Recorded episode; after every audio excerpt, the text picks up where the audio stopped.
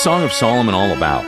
Well, today our teacher, Dr. J. Vernon McGee, unravels the mystery of this beautiful book. Welcome to Through the Bible. I'm Steve Schwetz, welcoming you aboard the Bible bus for another great adventure in God's Word. Now, as you find your seat, I got a couple of notes from our fellow passengers that I want to read to you. Here's an email. This is from Wendy in Springfield, Vermont. I listen each morning on my computer. It's the perfect way to start the day. Even though I was raised in the Christian faith, I had never done any real Bible reading or study beyond what I heard each week in church. Now I live in a rural area where Bible based churches are hard to find. That's why I began listening to Through the Bible a couple years ago. What a difference this has made in my life. I am 70 years old and don't get out much because of arthritis and heart troubles, but my outlook is opened wider than when I could easily get about. Oh, the riches that come into your life with the study and knowledge of God's Word. I'm on a fixed income, but can truly say that with the insight that comes to me with your teaching, I am rich. And I will never be alone no matter what comes my way. Many thanks to all of you who make this possible for me and so many, many others around the world. Every day you help me grow a little bit more and walk a little bit closer to our Lord. Well, thanks for that great letter, Wendy. Such an encouragement. Thank you for writing. And we're so glad that you're on the Bible bus with us. Now, here's an email. This is from a listener named Roger. I have end stage kidney failure. This has not been an easy thing to deal with, but my Savior gives me the assurance that He is with me. It has been a real blessing to be a part of the World Prayer Team and pray for those who can't read and study God's Word as freely as we can in America. When I pray with you for my brothers and sisters around the world, I receive comfort and encouragement. May God bless you mightily. Well, thanks, Roger. Thanks for your note, and may God bless you as well. And how about you? What's your story? How's God working in your life as we study His Word and pray together? You can send us an email at BibleBus at ttb.org or leave a message on our Facebook page. You can also call and leave a message at 1 800 65 Bible anytime. Let's pray. Heavenly Father, thank you for the privilege of studying your word. As we travel through the Song of Solomon, would you draw us further into a loving relationship with you? In Jesus' name, amen. Please open to Song of Solomon as we go through the Bible with Dr. J. Vernon McGee. Now, last time we attempted to put down a very brief introduction, and yet for a little book, it was a rather lengthy introduction and to tell the truth, I'm really not through with the introduction. Before we really get into the text to see how it relates to the Christian and to the church, I want us to see the story that is here. Now, the way that it has been interpreted by many, and this comes largely out of the German rationalistic schools of the last century, when liberalism first crept in to the church. Actually, unbelief was what it was. They tried to say that what you have here, the Shulamite girl, was kidnapped by Solomon, and that probably at first she did not want to go, and then finally she did. That, I'm sure, to a child of God that sees in it a wonderful relationship between Christ and the church, would not accept that. Rutherford and McCheyne and Moody. This was their favorite book, you see. And they were the ones that could never accept that. And then the late Dr. Harry Ironside said that as he read these books on the Song of Solomon, that he could not accept that viewpoint, and he got down on his knees and he asked God for an interpretation. Now, I'm going to pass on to you his interpretation it's not mine. I make no claim to this at all. I give credit where credit is due, at least I try to. And I also have before me here a very wonderful book of A. Moody Stuart on the Song of Solomon. And he would not, of course, accept that viewpoint at all. And he finds in it a very wonderful spiritual meaning. So the interpretation, that is the basic story that is told here, and I think we need to have that before us. It would go something like this. We mentioned last time that you have here in this story the one speaking, it's an antiphony, the bride and the daughters of Jerusalem, and then the bridegroom and the bride. But you have here the Shulamites family.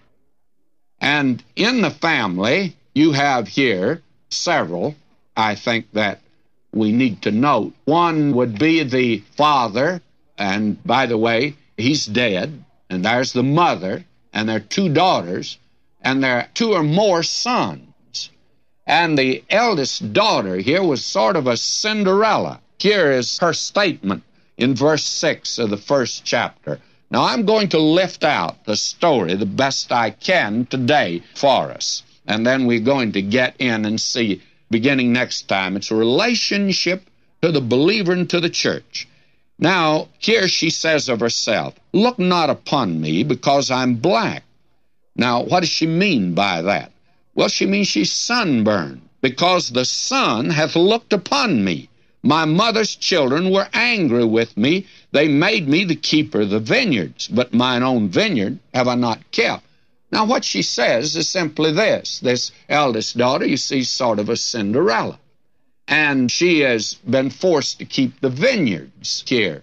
And apparently, this family lived in the hill country of Ephraim, and they were tenant farmers. We'd call them today croppers, or down south, and probably some of you'd call us Okies, hillbillies. Not the Beverly Hillbillies, but just real hillbillies, by the way. And the statement is made over in the eighth chapter, verse 11. Solomon had a vineyard at Baal Hamon. He let out the vineyard unto keepers, every one for the fruit thereof was to bring a thousand pieces of silver. Now, this is one of the families, the sharecroppers. And that's one of the places where the scene takes place. And this first scene here takes place there. And she is saying here, she says, I'm sunburned. Now, in that day, sunburn was a disgrace. It meant that you were a hard working girl. And the women in the court, they wanted to keep a fair skin as much as they can. Now, here in California, they go down here on the beach and lie all day in order to get a sunburn. And it's not a disgrace today, but it's a disgrace if you don't have one. But in that day, it was a little different, you see. And so what you have here is this girl making this kind of a statement. She says, Here, I'm black, I'm sunburned, and that I've been made to take care of a vineyard. But she says, Mine own vineyard have I not kept. Now, what does she mean by that? She hadn't been to the beauty parlor. She hadn't been able to take care of her own beauty, you see. Actually, she was beautiful, but she hadn't been able to take care of herself. And She's really the outdoor girl, a hard working girl. That's the picture. Her brothers made her not only do that, they made her take care of the sheep also. She says here, verse 8, If thou know not, O thou fairest among women, go thy way forth by the footsteps of the flock and feed thy kids beside the shepherd's tent. They not only made her do that, they made her take care of the sheep.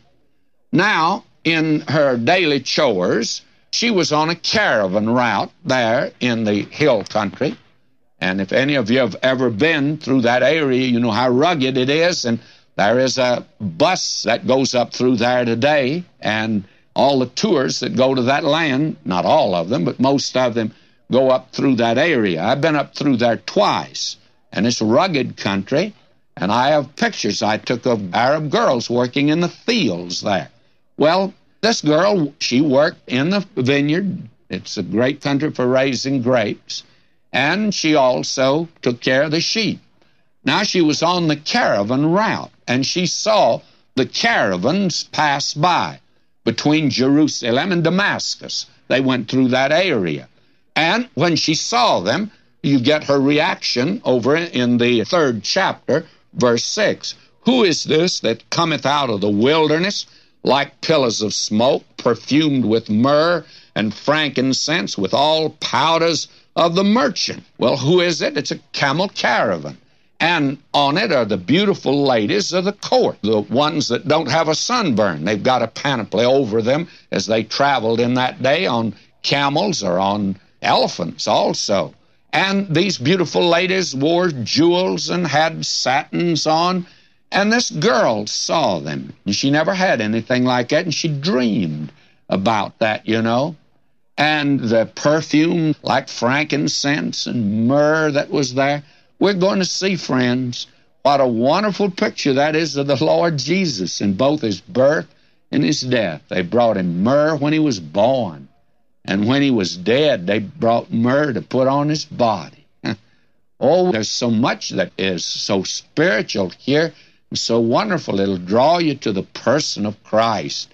Well, here's this girl, and one day while she's tending her sheep, a handsome shepherd appears, and he fell in love with her.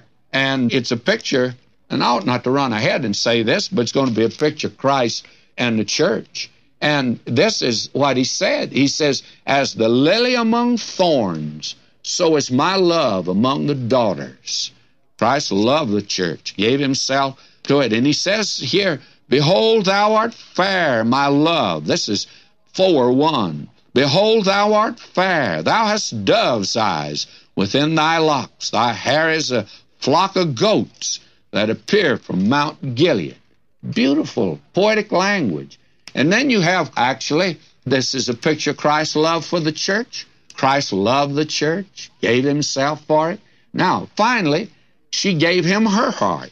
And here in the second chapter, verse 3, listen to her, as the apple tree among the trees of the wood, so is my beloved among the sons. Now, when the word love is used, it's speaking of the bride. He's speaking of the bride. When it's beloved, she's speaking of him. So is my beloved among the sons. I sat down under his shadow with great delight, and his fruit was sweet in my taste. He said, Come unto me, all ye that labor, heavy laden, I'll rest you.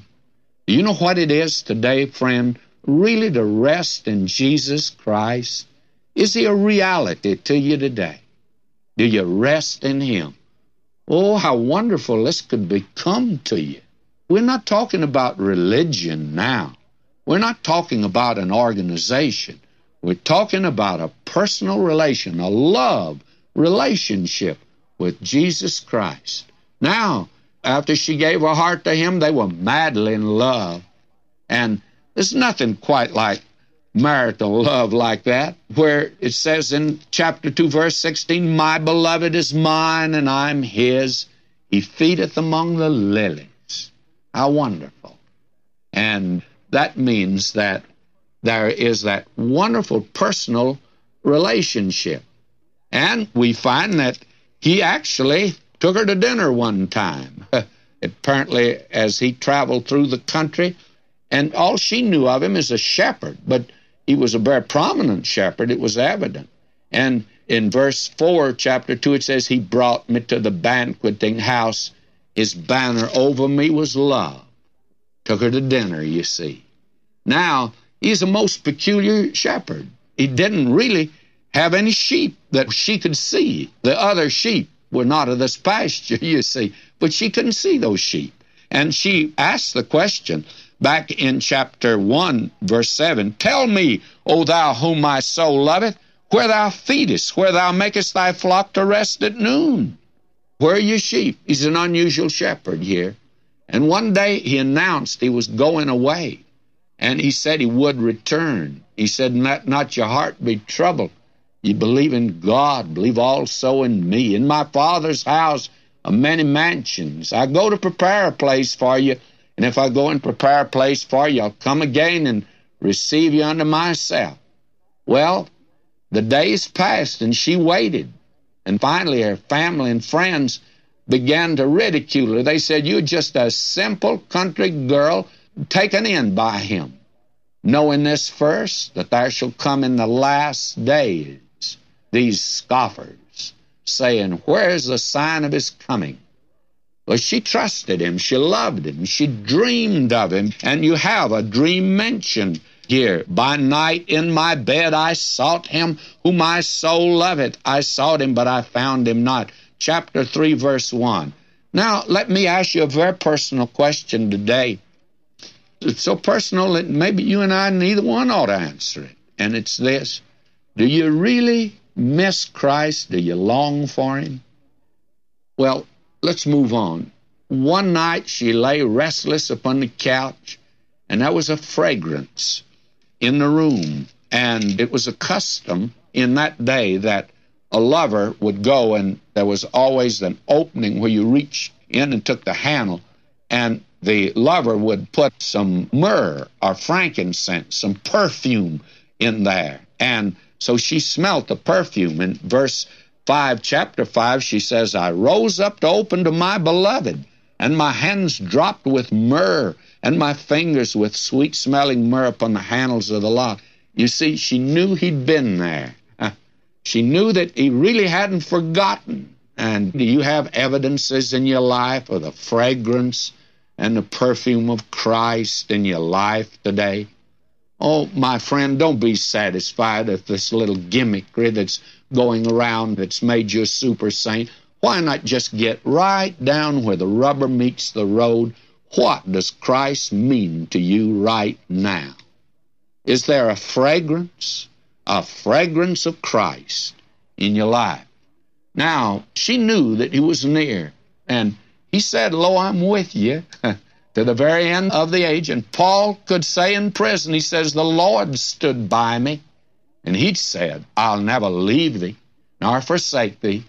You see, the real test now is actually not faith, it's service and sacrifice and gifts. And now he says, You remember to Simon Peter, lovest thou me? And here he's calling upon her. Will you notice the fourth chapter, verse 6?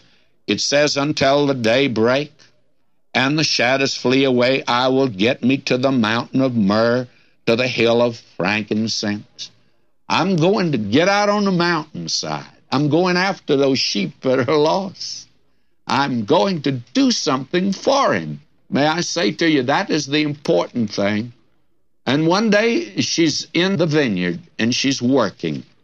And when she's working, and I think I should read this, it's found in the second chapter, verse 15 Take us the foxes, the little foxes that spoil the vines, for our vines have tender grapes. She's sort of fixing the vines so the little foxes couldn't get to them. She had to lift them up. And if you're acquainted with that land, you know that they raise the grapes right down on the ground. They just put a rock under the vine. They don't string them up as they do in this country. And so she's lifting them up so the little foxes won't get the grapes. And down the road there comes this pillar of smoke. Who is this that cometh out of the wilderness like pillars of smoke, perfumed with myrrh and frankincense, with all powders of the merchant? Well, the Christ passed along, behold, King Solomon is coming. But she's busy and she doesn't know King Solomon. And someone comes to her excitedly and her, says, Oh, King Solomon is asking for you. And she says, asking for me? I don't know King Solomon. I never met him. Why would he ask for me? And listen to verse 8 of chapter 2. The voice of my beloved, behold, he cometh, leaping upon the mountains, skipping upon the hills. My beloved is like a roer, young hart. Behold, he standeth behind our wall. He looketh forth at the windows, showing himself through the lattice. My beloved spoke and said unto me, Rise up, my love, my fair one, and come away. And so she's brought into the presence of King Solomon. And do you know who King Solomon is? What's her shepherd? and he's come for her. You see, my sheep hear my voice, I know them, and they follow me, and I give unto them eternal life, and they shall never perish. For the Lord himself shall descend from heaven, a shout, the voice of the archangel, trump of God. The dead in Christ shall rise first, and we which are alive and remain will be caught up together to meet the Lord in the air. And she goes on because the great tribulation is coming. For lo, the winter is past, the rain is over and gone, the flowers appear on the earth, the time of the singing of birds is come, and the voice of the turtle dove is heard in our land. The fig tree putteth forth her green figs, and the vines with the tender grapes give a good smell. Arise, my love, my fair one, and come away one of these days, He's going to call us out of this world. By the way, how much are you involved in the world? Would it break your heart if He came even right now and took us all out? I have a feeling some people are so satisfied down here and are doing so well down here in this affluent society that if He should come, they'd go all the way to heaven crying, all the way crying. That would be their experience because they got so much here. He says, Arise, my love, my fair one, and come away. O my dove, thou art in the clefts of the rock. That's where he's put us, in the cleft of the rock, until the storm passes over. In the secret of the stairs, let me see thy countenance. Let me hear thy voice, for sweet is thy voice, and thy countenance is comely. What a glorious thing! And then, where we began today, he brought me to the banqueting house, and his banner over me was love. Salvation is a love affair. We love him because he first loved us. And that's what this little book is telling.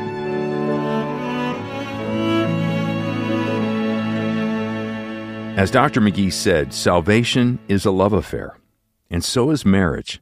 We'll hear more from Dr. McGee on that topic in just a minute. But first, to learn more about this ministry, just visit ttb.org or call 1 800 65 Bible. Now, here's Dr. McGee to finish up our study. This little book is telling us something else. It's speaking into the 21st century, telling young people and men and women what marriage is all about. And certainly, we need to see that today because marriage today has been put on a computer and a series of rules and regulations are given. Salvation is a love affair, and so is marriage. The man is to see in the woman one he can worship. Someone says, Do you mean worship? I mean exactly that. What does worship mean? You will find that worship is respect that is paid to worth. If you go back and read the old marriage ceremonies, you'll find that the bridegroom always said, I with my body worship you. That is, he sees in her everything that is worthwhile. He sees in her his entire satisfaction. He must love her so much that he's willing to die for her. The Bible's very expressive, and I do not know why we should be so reluctant to speak as plainly. If you'll turn back to the Song of Solomon, you'll see the picture of the bridegroom and what he thinks of his bride. Thou art all fair, my love. There's no spot in thee. As the lily among thorns, so is my love among the daughters. That's what we're going to see here in this little Song of Solomon. And that's rather expressive, is it not? And very personal. Well, that's what the bridegroom says. Now, hear the words of the bride. She says, My beloved is mine, and I'm his. He feedeth among the lilies. That's in the second chapter here, verse 16. May I say to you, that is the high level on which marriage is placed in the Word of God. It's very easy to say, well, our marriage is to mirror the love of Christ. And that, of course, is true. But how is it going to do that when you come out of this society of ours and we have such a low view of both male and female, may I say that there has to be real love and respect one for the other, or actually, there can be no marriage. It will not amount to a thing. It will not bring happiness. And until we can get back to this view of marriage, then may I say to you, you can make all the rules that you want to, and they will not satisfy nor will they solve the problems of marriage. There must be, there has to be, that wonderful love that only God can put in the heart for a man for a woman and a woman for a man.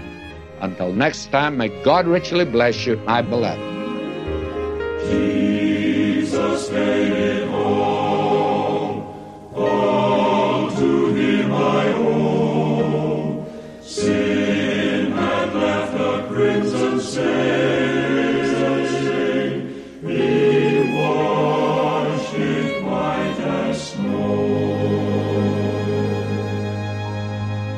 Our journey on the Bible Bus today is supported by the prayers and gifts of fellow passengers as we travel through the Bible.